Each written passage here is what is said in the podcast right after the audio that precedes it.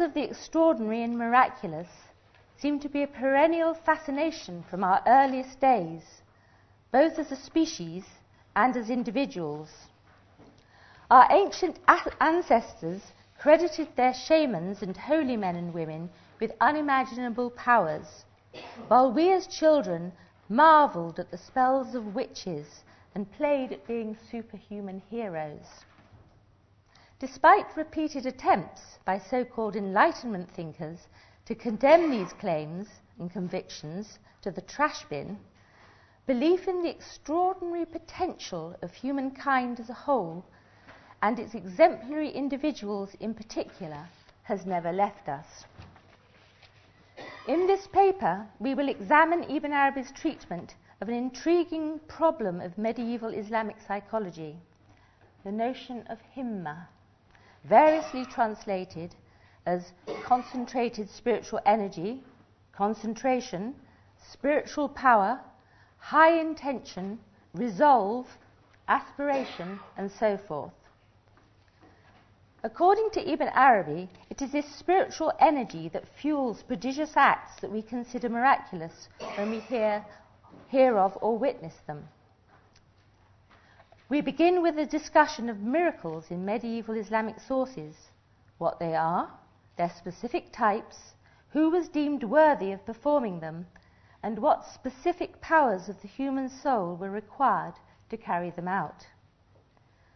We will examine the supposed locus of this potential in the human soul, whether it forms a, a natural part of the motive faculties, as explained by certain philosophers, or is a special power of the heart granted by God, as described by mystics such as Ibn Arabi. Our investigation into the functions and aims of this faculty will lead us from the relatively common pursuits of using the mind to effect a change in one's own body to concentrating the faculties of one's soul to achieve power over others, to affect nature, and, most extraordinary of all, to bestow existence on one or all of the levels of creation. A survey of some of the many uses Ibn Arabi finds for this power will be examined with illustrations from some of the Sheikh's works Mawaki Najum, Twilights of the Stars, Al Futuhat al Makkiyah, the Meccan openings, Risalat al Anwar, Treatise on the Lights, or as it has been titled in one translation, Journey to the Lord of Power, and Fusus al Hikam, Bezels of Wisdom. What powers were potentially attainable by a human being, and who could attain them? We will then pass to techniques. What facilitated the acquisition of these powers, and how exactly did they work? Finally, we will, with Ibn Arabi, question whether these powers should be used at all. Breaches of the customary, Hawarik al A'dat, miracles and charismatic gifts. The question of supernatural phenomena that break through the habitual natural order was a source of some contention in the medieval Islamic world. Known under the general term of Hawarik al Adat, literally breaching of what is habitual, these miraculous and out of the ordinary occurrences are amply chronicled in sacred scripture as well as in traditional legend and lore. For the pious Muslim, all miracles are attributable to God, who, in upsetting the normal course of events, displays his power and his will. God's will acts directly on matter, sidestepping all intermediary causes. It is pointless to ask why such things happen, they are inexplicable. But God is not the only one to whom the miraculous is ascribed. Miracles are performed by human beings as well. It was standard practice in Islamic thought to differentiate the miracles performed by prophets, called mu'ajizat, from those of a lower order performed by other charismatic, charismatic individuals, called karamat, and from the tricks and sleights of hand performed by magicians and sorcerers, which have a number of different names. The Arabic word for the prophetic miracles, mu'ajiza, derives from the root ain jim za, which means weakness, incapacity. In its fourth form, of which mu'ajiz is the active participle, it conveys the meaning of being impossible, or in this case, to be inimitable, as the Quran is said to be, the notion of ijaz. The miracles of the prophets are one of a kind events. Their main purpose was to support the claims of the messengers that their message was of divine origin. The lower level of miracle, karama, derives from the Arabic root kaf, ra, mim, and has to do with nobility and generosity. It is a token of esteem bestowed upon the saint by the Almighty. The many disputes that broke out over ascribing miraculous powers to the saints need not detain us here. For the majority of those who credited the saints with miracles the capacity to imitate the messengers formed part of their inheritance and merely served to confirm the veracity of their particular messenger. It was not a power to be actively sought in order to impress others or to be used for egoistic purposes. The human being's role in acquiring these charismatic gifts through various efforts or techniques proves to be somewhat problematic, as we shall see in the course of this paper. While Ibn Arabi goes to great lengths to describe the exemplary virtuous life that the person must live to be worthy of receiving these gifts, in the end it is completely out of his hands whether he is presented with them, and if he is presented with them, whether he should use them. Sometimes they are given as a test, hence the possibility of their misuse is great. Thus, being able to manifest superhuman powers is not necessarily an indication of a high spiritual rank. For the Islamic philosophers, so called miracles and charismata did not depart from the natural and explicable. Prophets and messengers were unique only in that they possessed extraordinarily strong souls with well developed motive, imaginative, and in rarer cases, rational faculties, which allowed them to receive emanations from the higher worlds and translate them into laws and images that could be understood by people of varying innate capabilities. Such notable savants as Al-Kindi, Avicenna, Al-Ghazali, and Ibn Khaldun gave considerable attention to the power of the human mind to affect matter, whether it is in contact with it or not, and not a few were firm believers in the existence, in the existence of occult powers. In the words of Ibn Khaldun, no person doubts the existence of sorcery. We have come across very much of it. We have observed them with our own eyes and have no doubt about it. In his Isharat, Avicenna mentions that one of the causes for strange occurrences that take place in the natural world is the powerful quality of the human soul. The soul, since it is charged with caring for and controlling the body, is capable of influencing matter in a number of ways. At the most basic level, the soul causes the body to move, especially when the emotions of desire or fear are present. In conjunction with the imagination, the soul is capable of creating mental forms that have an influence over one's own body and that of others, either in a positive or negative way. Avicenna gives the example of the doctor who effects a cure by first forming an image of health in his own soul, then using instruments to cure others. Instruments are necessary because of the relative weakness of the physician's soul. He also speaks of the man who falls off a plank placed high above the ground merely because he has imagined the form of falling, whereas if the plank were placed on the ground, he would never have formed such an image and would have walked along it quite confidently. It is interesting that Ibn Arabi gives the same example in his Mawaki an Nujum. All of these examples attest the power of the human soul over the body to which it is either joined or is in close proximity to. As for the influence of the soul over bodies that are not in contact with it, action at a distance, Avicenna does not find it strange that such powers should exist. He says, when ideas and beliefs in them become firmly fixed in the soul, they necessarily come to exist in actuality. It is indeed possible for a body to influence another body through what he calls operational imagination, al-wahm al-amil, which appears to be another name for himma. When possessors of noble souls, that is, saints and prophets, concentrate their imagination, they can operate through nature and can heal the sick, afflict evildoers, make rain fall, cause earthquakes to obliterate the wicked, and other actions which take place at a distance. Not only noble souls, however, have this power. Black magic undeniably exists, although Avicenna notes that practitioners of the black arts eventually lose their power through repeated use.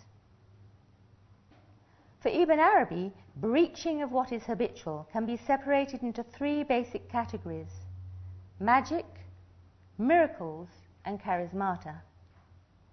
The first is that which lies within human power either by the sheer strength of one's soul, quwa nafsiya, which can produce effects in the physical realm, or through the special characteristics of names. Both of these operations are frequently connected with sorcery, and the practitioner is very much aware of the illusion he is creating in the observer, even if the onlooker himself is fooled. Another category involves two kinds of people who create phenomena they either know or do not know, have no real existence in the external world, but which they are not responsible for voluntarily creating. In the first case, it is possible for the friends of God to knowingly breach the habitual through God's having, in effect, bestowed upon them the power to do so. But the case of the prophets and messengers is somewhat different. An example is the case of Moses' staff turning into serpents, which Moses took to be real. In this instance, Moses' fear was assigned to Pharaoh's magicians that the breaching of the customary was not of Moses' own doing, but an act of God as Ibn Arabi explains. This is the science of miracles, mu'ajizat, because it is not from a power of the soul, nor is it from the particular characteristics of the names. For had Moses, peace be upon him, turning the staff into a serpent, been from the power of his himma, or from the names that he gave them, he would not have turned to flee headlong. The charisma of the saints is not like the miracles of the prophets, peace be upon them, because the prophets have no knowledge of that, while those that appear from them is by the himma or a power of the soul or their veracity, sidq. Call it whatever you wish. For that reason, they are characterized with the name charismata, karamat, and not called miracles or magic. Miracles are what creatures are not able to replicate or what is not within the powers of the human being. What is called magic is not completely false, or it would be non existent, for the eye perceives something, there is no doubt about that. And it is not purely true, or it would, no, have, an, or it would have real existence in itself. Charismata of the friends of God are not in the same class as magic, for they have a reality in themselves. They are existential, wujudiya, and they are not a miracle, for they involve knowledge and the power of himma. Himma and hamma. This powerful quality of the soul, which both the noble and base soul appear to share, later becomes a cornerstone in the theosophy of Ibn Arabi. Following earlier Sufi masters, following the practice of the verifiers, muhaqqiqin, he generally calls it himma and occasionally ham.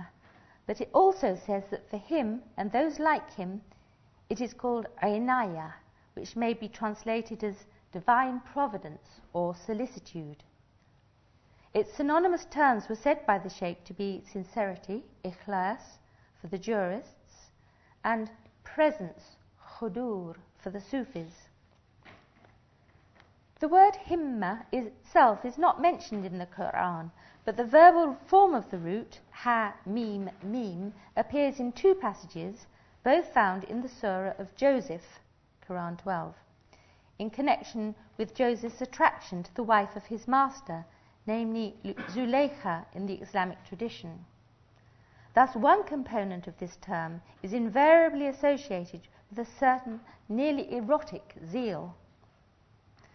The notion of himma came to develop a number of nuanced meanings, from the general and rather common meanings of desire or ambition to a more specific and elite usage as a tool of inestimable power.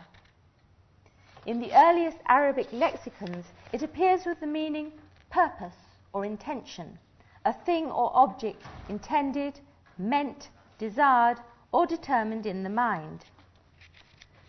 The early Sufis soon appropriated the term and made it part of their technical vocabulary, giving it the meaning of a faculty firmly rooted in the soul, seeking high things and fleeing from base things. In a reported address to Sahal al Tustari, the real remarked, We withdrew from you any himma except that to us. As Sa'adi in Al Barqa al Lamia defined himma as the power of firm it- intent in entreaty accompanied by energy, nashat, in acts of devotion. The use of this word to describe a faculty that enables a human being to perform actions of a miraculous nature is well documented in early Sufi handbooks, such as Kalabadi's Kitab al Ta'aruf and Hujwiri's Kashf al Mahjub. It then was sometimes referred to as practical power, kuwa amaliya, or effective himma, himma fa'iliya. This exalted use of himma was credited with bringing inventions that are in one's mind into existence. First, the individual invents a likeness of what he wants to make appear in existence. Then, practical power makes it appear an insensible existence.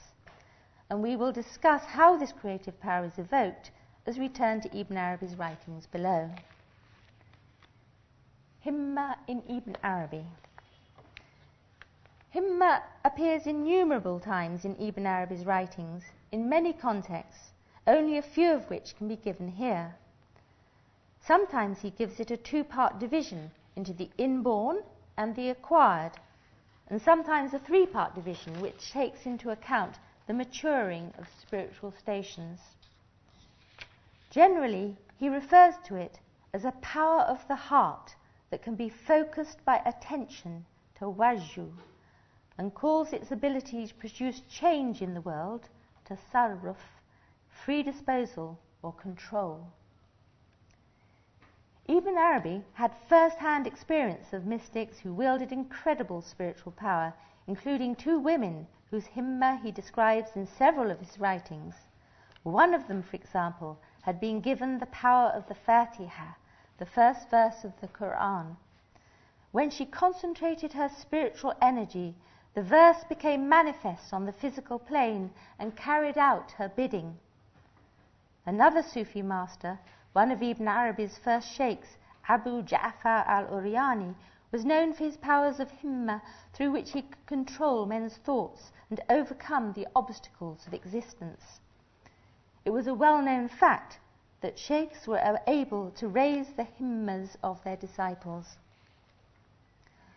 When a human being exercises his himma, he can be said to be functioning in an analogous way to God, not in his unknowable aspect, but in his aspect of creator of the universe. The difference is in degree. Only God conveys existence from non existence. The human being can only bring things into existence from pre existing matter.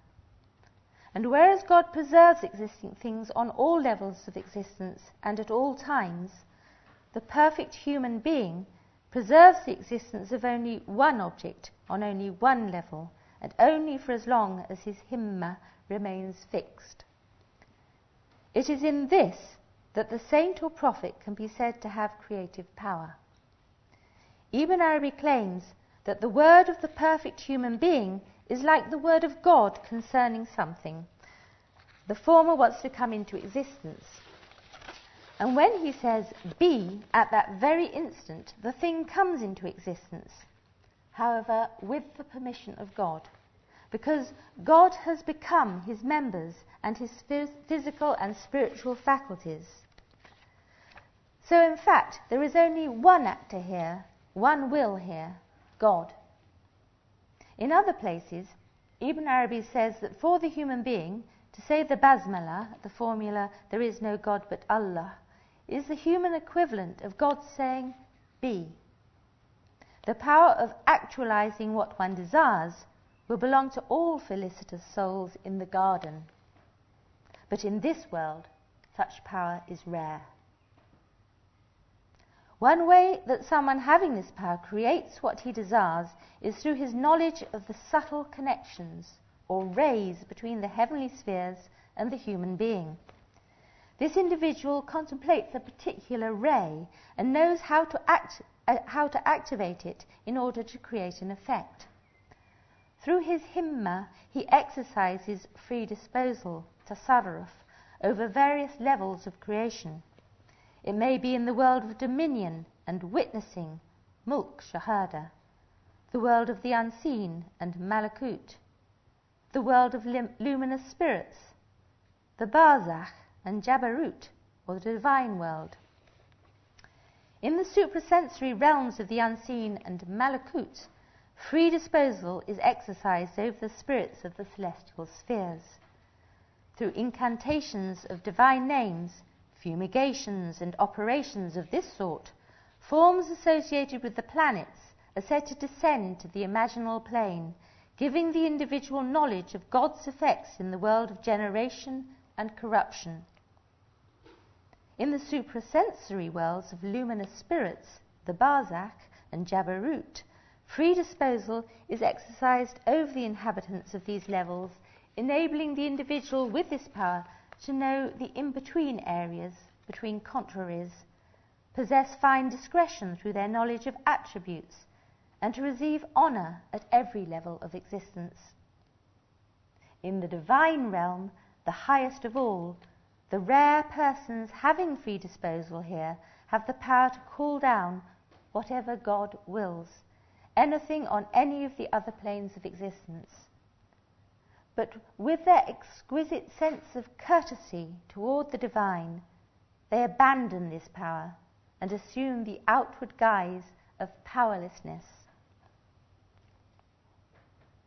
Himma in the Futuhat. In the Futuhat, there is hardly a chapter that doesn't mention Himma, sometimes in the most imaginative of ways. For example, as the fabulous Buraq that carries its rider on mystical ascents, imitating the Prophet Muhammad's Mi'raj, or as the riding camel of a noble Bedouin Arab. In the interests of time, we can only refer to a few of these mentions here. The term himma appears initially in the foreword to the book as one of the steps in a chain when one contemplates an action on the spiritual path.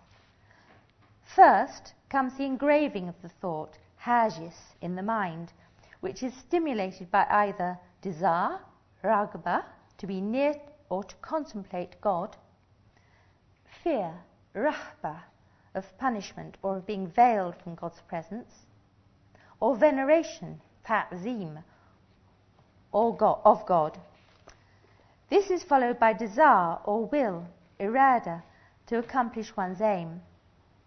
Then comes determination or resolve, azm, to carry it out.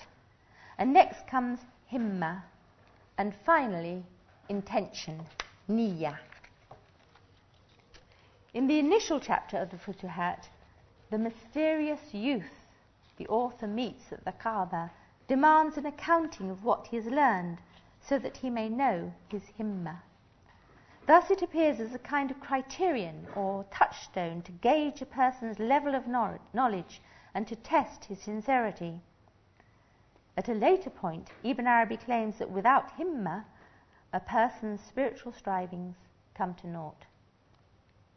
In chapter 4 of the Futuhat, himma is described as a kind of desire or zeal that must be awakened it is a quality that survives the death of its possessor, leaving a trace in the places where he has lived, such as Abu Yazid's home or certain mosques and zawiyas, that can be felt by a sensitive heart.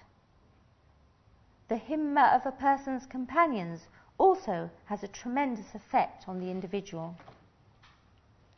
Other occasions to mention himma are in the association with invocations and conjurations of letters in the second and fifth chapters of the Futuhat, where letters where the letters the lam and alif combination in chapter 2 in La ilaha illallah, and in the two lams in the Allah of the same formula in chapter 5 are said to possess himma. In the case of the La, the lam is said to yearn for the Aleph, and their entwined configuration reflects this movement of himma. The lam, through its passionate inclination toward the Aleph, exercises its himma over it. Others see it as a representation of the real's descent to the lower heaven, and that the lam's entwining its leg with it is an attempt to hang on to it, like the people of night vigils who fear the departure of the real and their ceasing to commune with him at the rising of the dawn. The Aleph, a symbol for the real, is represented in the spiritual hierarchy as the pole, who pervades the universe through his himma. The lam, which in shape resembles the Aleph, represents the servant created upon the form of the real. The two are knotted in a loving embrace whose disentanglement contains a secret that the Sheikh does not reveal. As for the two lams of Allah, the second lam is desired lam, and the first lam directs its himma towards it. As far as the other letters are concerned, Ibn Arabi says that every letter that moves your himma towards the real is a vertical letter and every letter that moves your himma toward creation is a curved letter. Every letter that moves your himma toward engendered beings is a horizontal letter. And when operations that use letters are involved, a science called the Science of the Saints or Friends of God by Al Atirmidhi, the practitioner is cautioned never to use a conjuration involving only one letter. God has brought all into existence by the use of three letters two manifest, kaf, noon, and one concealed, wow, as in kun. So it is the utmost of discourtesy to operate using only one letter, although individuals having this power can effectively use it. Every letter has its own characteristics, and every form or shape that that letter takes, whether written, spoken, thought, or, conju- or conjured, has an effect in the universe. The Prophet Jesus and his followers are credited with effective himma and expertise in operations involving letters. Another mark of the charismatic individuals who follow the path of Jesus is the ability to transfer a certain state they possess to an individual who is prepared to receive it by either embracing him, kissing him, or clothing him in his garment. Ibn Arabi gives several accounts he personally witnessed or was informed about. Another charisma they have is knowledge of the natures of things, which allows them to know what, what properties in the natural world are beneficial or harmful. Trees and grasses can be heard proclaiming their merits to such individuals, although heeding these secondary causes can prove to be a test. In chapter 41, the ascent to God of the himmas of the people of night is described in personified form. God is said to descend to the himmas at whatever level they are able to ascend to heavens. At whatever level they are uh, able to ascend to, heaven's footstool, throne, or merciful breath, and even the blinding cloud, to listen to their supplications before him.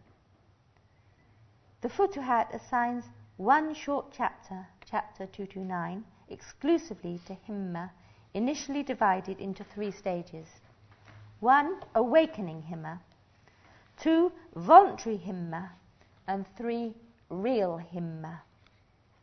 The first is when one comes to realize this power and cleanses the heart from all material desires. The second is the actual practice of affecting the universe through concentration of intention. Ibn Arabi here mentions a certain group in North Africa who can kill a person by focusing their himma which clearly demonstrates that not all himma is good. And the third kind, true himma, is the merging of individual himma with that of the one. In this highest category of himma, the willingness to affect anything is seen to be delusion. And in this comes the irony. The true Gnostic would never exercise himma unless commanded to do so by God. For the true Gnostic realizes his state as servant and prefers to leave creation to his Lord. And finally, he realizes that there is only one agent. Himma in the Mawaqi' Najum. In one of Ibn Arabi's early works, the Mawaqi' Najum, he discusses the various types of miracles granted to the saint. Among these miracles are miracles of the eight organs of sight, hearing, tongue, hand, foot, stomach, genitalia, and heart, which form the standard stock and trade of the saints. Miracles of sight include seeing a distant visitor's arrival before they arrive, seeing the Kaaba when you pray so that you can face it, seeing in wakefulness what others can only see in dreams. One may be able to see the spiritual and earthly malakut. And in the Futuhat, he adds that it is possible to fix one's gaze upon spiritual beings, such as the jinn, when they take form, so that they must remain in this form as long as the human with this power continues to look at them. God's intention in showing his servant these signs is to increase the servant's desire to access the higher realms and to be able to function in them. Miracles of hearing. The greatest miracle of hearing, says the Sheikh, is for a person to hear within himself that he is on the road to salvation. Other charismata may include hearing and understanding the voice of all creation even entities that are considered inanimate, such as stones. While these miracles were said by exoteric scholars to be created by God at a particular time in a particular thing, Ibn Arabi disputes this by saying, The mystery of life fills the entire world. And he gives the example of the Prophet Muhammad's being able to hear the pebbles in his hand praising their Lord who gave them existence. Another gift of audition is hearing people speak without seeing them. And Ibn Arabi claims to have experienced this gift in its various forms himself. Miracles of the tongue. It is no accident that in the Mawaqi an Nujum, Himma is discussed most fully in connection with speech, for the power of the word to bring things into manifestation is a feature which, as we have seen, is connected with God's creation through the word be. God has granted a few of his servants, such as Jesus, the power of the word to bid the lame, leprous, and blind to be healed, and even to raise the dead through his permission. Less extravagant miracles of speech include being able to converse with angels and jinn, and the ability to predict and announce the future. Miracles of the hand include putting your hand into your pocket, and when you extract it, you find it is white, such as Moses was said to do. Making water run from your fingers, which Muhammad was said to do. Throwing dust in the face of enemies to put them to flight, also credited to Muhammad.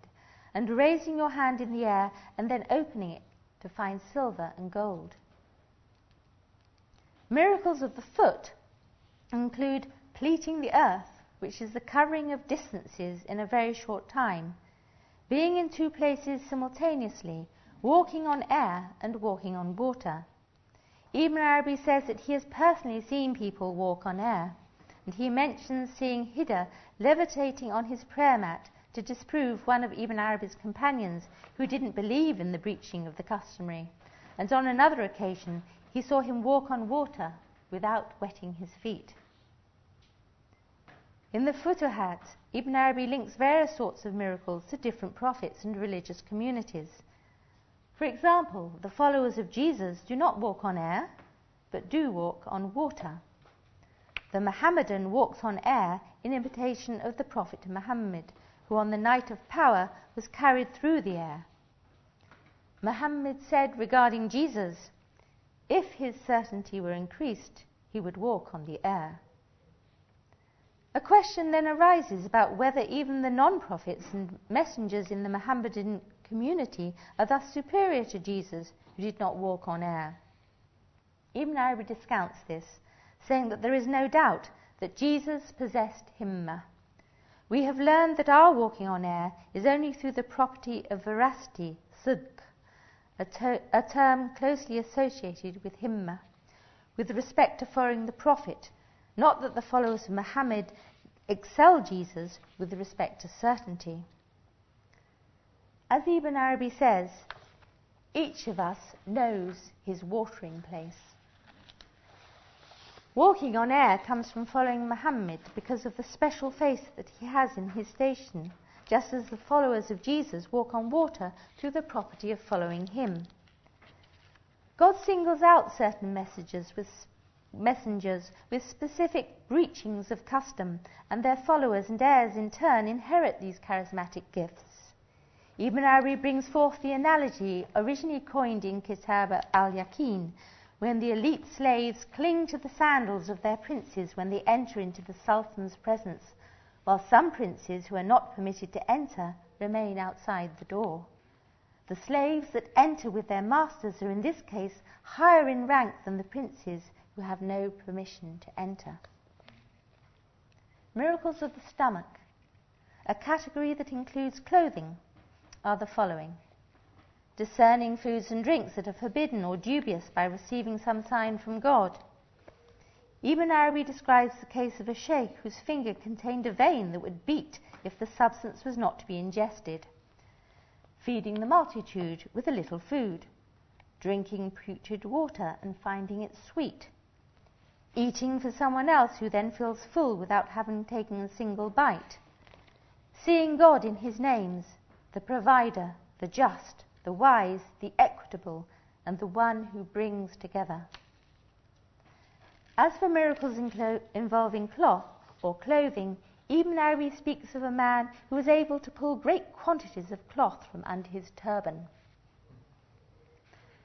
The chapter devoted to miracles pertaining to the genitalia is remarkable for its connection of chaste conduct to the ability to heal the sick and raise the dead.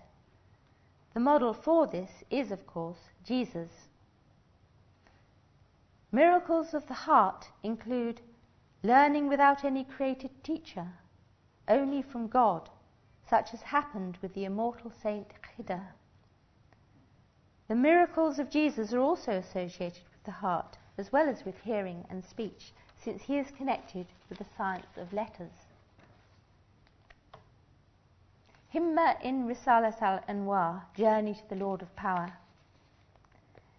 In another early work, the Risalat al-Anwar, Himma is mentioned in connection with spiritual retreat, Khalwa, in which the mystic is able to imitate, on the imaginal plane, the prophet's ascent to the presence of God. The difference being that the prophet made the journey in his physical body, whereas the mystic makes it in his spiritual one.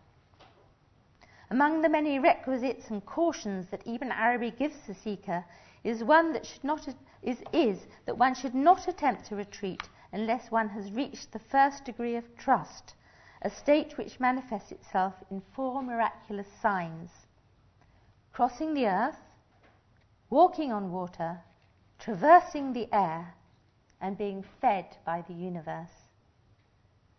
These are only the first of the miraculous signs and revelations that will accompany the mystic throughout his life. Miraculous powers appear more often than not as tests that God spreads out before the mystic in order to see if he stops there. If you stay with what is offered, God will escape you. But you, if you attain him, nothing will escape you. During the course of the retreat, the mystic is advised to persist in the concentrating of his heart and focusing its attention on the, on the desired goal, which is to attain to God's presence. Thus, Himma becomes the thread which leads him through the maze of extrasensory perceptions which he will encounter on his ascent. As the seeker ascends through the realms, successively shedding his attachments to the lower planes of existence a vast array of imaginal forms present themselves to him, and in effect, he is given power of disposal tasarruf over them.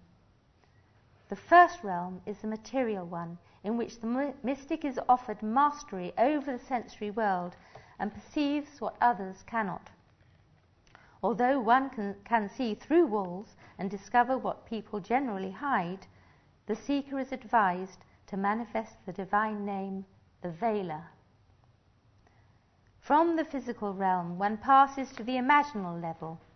Abstract, intelligible ideas are presented to him in sensory form. He is able to interpret symbols that present themselves in visions and dreams. Next, the various kingdoms of minerals, vegetables, and animals present themselves and reveal their secrets. Beyond this, the mystic is able to see the infusion of life force into lives and what influence, what influence this has in every being according to its disposition. According to Ibn Arabi's commentator, Abdul Karim Jili, this is best demonstrated by the power granted to Jesus to breathe life into the lifeless. Ever upward the mystic ascends on the wings of his himma until he reaches his goal. In affirming that such a goal is attainable by the mystic as well as the prophet, Ibn Arabi says, Know that prophethood and sainthood both share in three things. One, in knowledge without acquired learning.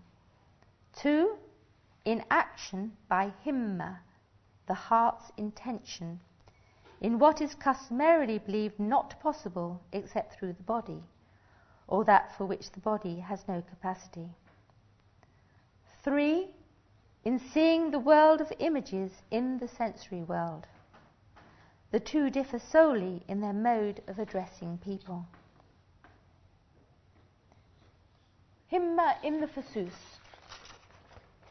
Ibn Arabi's presentation of Himma in the Fusus is made within the framework of the various facets of knowledge personified by the 28 prophets, says hidden one. We have briefly, briefly mentioned Jesus in connection with his bestowing life on the lifeless. From a discussion in Futuhat, it is not clear whether Ibn Arabi thinks that in the case of Jesus, this is a true example of exercising himma. His bestowal of life takes place under the rubric of the divine command be, with God's permission, whereas bringing things into existence by means of one's own himma is not of this science. The saint Abu Yazid also brought to life a dead ant, again with God's permission. The chapter devoted to the prophet Isaac is notable for its depiction of the mystic's ability to create in the imaginal realm. He writes, Every man creates by his fancy in the imaginative faculty that which has existence nowhere else, this being a common faculty. The Gnostic, however, by his concentration, himma, creates that which has existence beyond the origin of the concentration Indeed, the concentration continues to maintain its existence, which depletes it in no way at all. Should the attention of the Gnostic be deflected from the maintenance of what he has created, it will cease to exist, unless the Gnostic commands all planes of existence, in which case such deflection does not arise, since at all times he is present on some plane or another. When the Gnostic who has such a command creates something by his concentration, it is manifest in his form on every plane. In this case, the forms, each on a different plane, maintain each other, so that if the Gnostic is absent on a certain plane or planes, while present on another or others, all the forms on all the planes are maintained by the form on the plane to which his attention is given. Lack of attention is never total, either with the generality of men or the elite. On the other hand, with the human being, attention is never complete, as it is in the case of God. He maintains each form himself at all times. The prophet Moses is described as focusing his himma on the fire until he was granted a vision of God. We come to know from the theophany of God in the form of the fire because of the concentration of Moses' intention upon it, that concentration produces effects. And it, or concentration, jama'iyah, is acting and producing effects through intention, which is aspiration, himma, and the turning of one's attention towards something with all of one's faculties. This turning of one's attention towards something with all of one's faculties can also be used to produce things that fall under the category of illicit magic, such as the sorcerers of Pharaoh who made ropes appear as snakes. Again, we have a striking contrast between the good and evil uses of himma. Himma is also mentioned in connection with the prophet Lot, who, as described in the Quran, cries out to God that he is powerless to prevent his people from doing evil. Ibn Arabi says that God created the human being weak, then gave him strength, then returned him to weakness. This is true not only of a person's physical constitution, but also of his spiritual one. From a stage of initial weakness, the human being progresses to the ability to exercise free disposal and influence through himma. But in the case of great prophets and saints, the next stage is that of weakness, a weakness that results from direct knowledge of God. The prophet is called weak and helpless because his will is extinguished in the will of God. In connection with the Prophet Muhammad, Ibn Arabi notes that one of the inner meanings of the word Quran is gathering and concentration of intention. This concentration is seen as a miracle in itself because of the multiple realities which man embraces in his physical and spiritual capacities. The human being, then, is seen in his perfected form as corresponding to the Quran with its multiple verses. Concentration, therefore, is seen as the absorption of multiplicity by oneness. And this is the true himma. A final case should be noted in passing, and that is the case of Solomon, who was given the power of unmediated subjugation of nature. He understood the speech of all animals, could summon the wind to blow in whatever direction he chose, and commanded whole armies of jinn. Interestingly enough, Ibn Arabi says we are all able to do this, but only by God's command. Ibn Arabi notes that Solomon had a sovereignty that no other prophet had, and this was to manifest free disposable within the visible world without any exercise of himma. Nonetheless, it was a power that he did not choose to display. When the throne of Bilqis, the queen of Sheba, was brought from Sheba to Solomon in the twinkling of an eye, it was Solomon's vice regent, Asaph, who accomplished the miracle by focusing his power and concentrating his himma. Unlike other strong souled individuals, Solomon uniquely possessed the ability to subject nature to his will by his command alone, which Ibn Arabi considers a higher form of effective power than concentrating and directing one's himma. Techniques. Muslim savants use a plethora of techniques to focus their himma on the intelligible or spiritual world in order to gain powers and insights from it. These included solitary retreat, khalwa, and withdrawal, uzla, invocation of the names of God, dhikr, meditation and conjuration of the Arabic letters, and prayer. The philosopher Avicenna even used wine drinking as an aid to concentration. The goal could range anywhere from intuitively hitting upon the middle term of a syllogism, as was Avicenna's aim in this bizarre example, to harnessing cosmic energies to affect matter at a distance, or even bringing something into being that did not exist before, a power accorded to extraordinary individuals, whether deemed good or evil. No matter how exalted or debased the ambition, the perceived need was to strengthen and focus one's spiritual willpower and resolve in order to accomplish a given end. At the most basic level, Ibn Arabi considers exemplary ethical behavior to be a sine qua non for attaining the quality of sidq, or veracity, the first step to acquiring himma. This primarily consists of avoiding what is forbidden or considered dubious by the law and assuring that, in every case, the actions of one's various bodily members engage in only the commanded and recommended categories of behaviour. Emptying the soul of every vain thought so that it is able to listen to God's voice, whether alone or in company, is another necessary action. Refraining from slanderous and unnecessary speech keeps the tongue pure. Fasting is a way to control not only the desires of the stomach, but also those of the sexual organs. Giving charity trains the hand in its proper function. Engaging in proper livelihood and hurrying to perform obligations are ways to keep the feet on the straight path. Keeping one's eyes off forbidden sights and awake in prayerful vigil is good for training the eye.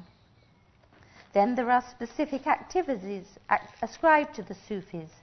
Constant mention and recollection of God, dhikr, cautious engagement in sessions of musical audition, sama', scrupulous accounting for all of one's acts, muhasaba, and solitary retreat, khalwa. All of these may be helpful in preparing the individual to receive God's bestowal of charismatic gifts and the power to use them, whether he chooses to employ them or not the suppression of himma, or the will to powerlessness. We have had the occasion in this paper to allude to the ultimate undesirability of exercising one's himma to break the customary course of events, and it seems fitting to end with this very important point. Even when an individual possessed extraordinary powers, the ability to work wonders was thought to be of minor importance to many of the Sufi masters. The only himma that Ibn Arabi approves of is that which is sanctioned by God and attached to His will. And the only charismatic gift that is really worth having is special knowledge of God, a knowledge of secrets that is hidden from most people and which does not depend on the rational faculty in any way. It is the knowledge vouchsafed to individuals such as Khidr, who was given knowledge from the living God's very presence. It may seem, from the prodigious catalogue of miraculous effects that accompany possessors of effective himma, that no higher function can be accorded a human being. But again and again, Ibn Arabi reiterates that this is not the level of the most perfect individuals. In one passage of the Futuhat, he compares the Gnostics to the Knowers in terms of their himma, saying that the Gnostics employ their himma to arrive at proximity with God, billah.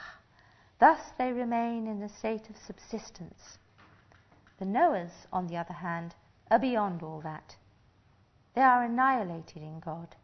Hence, they belong to God, lillah, utterly, and have erased all trace of individual subsistence.